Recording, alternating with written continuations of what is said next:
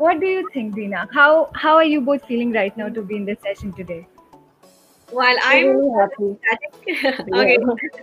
Sorry. yeah, Yeah. it's, it's it's really been busy you know it's uh, it's like every day uh, since that we now that we've been confined to being indoors there's like so much to do uh, which i for granted uh, before yeah right nandini Yeah, so um, so both of us actually are working full time in addition to all of this. So like being indoors make, ensures that we're actually doing way more than we used to when we used to go out to work. So there's that, there's home stuff, there's so much that we're doing.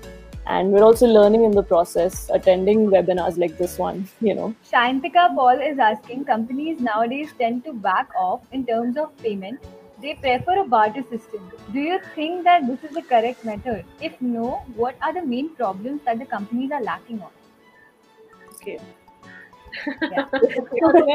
This is well uh, to be honest uh, barter system is something uh, i think where I, I i i will not uh, stray away from this because uh, when I, in the beginning i wanted to be a blogger and uh, the only way to succeed was you know uh, to show that i could do or create content uh, for Hmm. which i accepted barter uh, but as time progressed and I've become uh, who I am today, and I've uh, made a mark uh, in this uh, in this field, and do, this is my full time job. So for me, when someone says barter, I sort of like uh, take a step back and you know think it's not like I'm, I'm trying to demean anyone who wants to do barter they can do it but at the end of the day it's like an inspo means i also have to pay my bills so for a company who comes to me and says Deena will you do this for barter? you know this is the first time thing and or i'm a small company will you help me and then i'm like for that i'm okay. I'm not saying i don't do barter i still do it.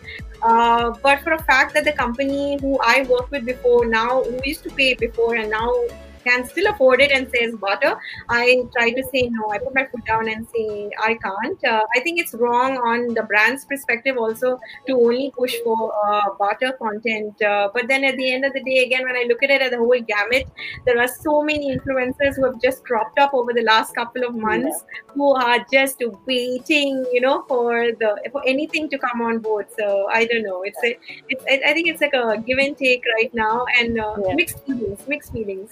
Rapper Badshah paid rupees 72 lakhs for 7.2 crore views as reported in media. What do you have to say about fake likes, comments, and subscriptions? Wish to hear from both of you.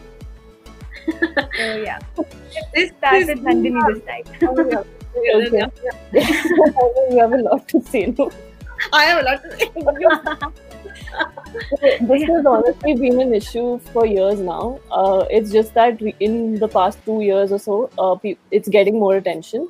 Uh, honestly, I get DMs on a daily basis from random accounts saying, you know, pay us 100 rupees, we will give you likes, comments, views on every channel, not just Instagram. And uh, the thing is that um, a lot of brands also fall prey to this a whole numbers game and uh, it's a little unfortunate because as a marketer myself um, like we have to allocate budgets and we have to be mindful of who we hire as influencers.